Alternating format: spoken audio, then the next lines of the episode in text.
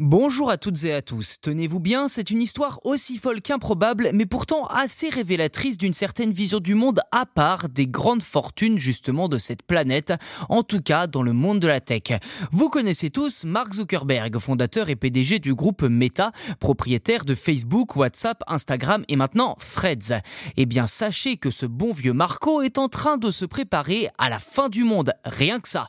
Dans le plus grand secret et à grand renfort d'accords de non-divulgation, le milliardaire américain est en train de faire construire un complexe de plus de 160 hectares, avec notamment un bunker à 300 millions $, censé être autosuffisant.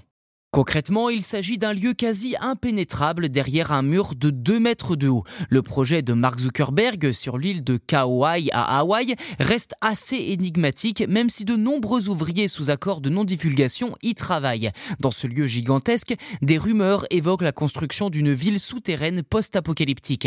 Avec ses 73 000 habitants, l'île de Kauai a ces dernières années été marquée par la construction de maisons de luxe destinées aux nouveaux arrivants, basculant d'une économie traditionnelle basée sur le tourisme à une appropriation foncière par des ultra-riches, ce qui n'est pas sans poser question sur la préservation du patrimoine de l'île. D'après le média Wired, le complexe s'étendrait sur un terrain de 160 hectares, avec notamment des constructions de manoirs, un réseau de 11 cabanes dans les arbres en forme de disque, toutes reliées par des ponts, une salle de sport, des piscines, un court de tennis, une salle de conférence et une cuisine de taille industrielle, ainsi évidemment qu'un abri souterrain de 1500 mètres carrés.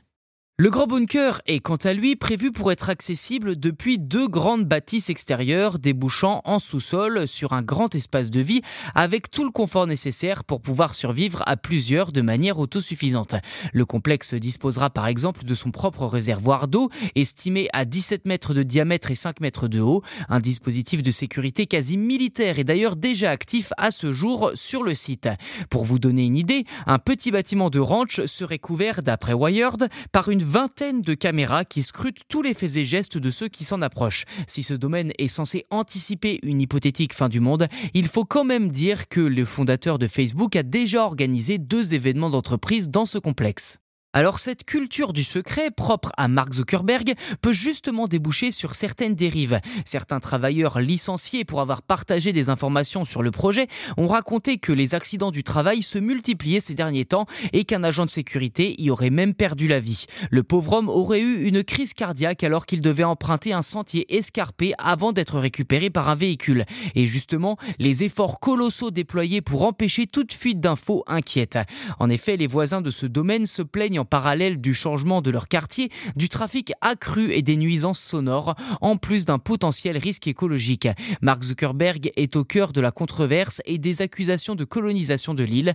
Alors, pour lisser son image, le milliardaire ne cesse de faire des dons à la communauté. Mais les relations politiques avec le maire et les accusations de manipulation juridique lors de l'acquisition des terres sont systématiquement critiquées. Seule solution pour apaiser les tensions et disperser tout soupçon, une prise de parole publique de Mark Zuckerberg sur ce sujet, même si tout ce que je viens de vous raconter montre que ce n'est pas près d'arriver.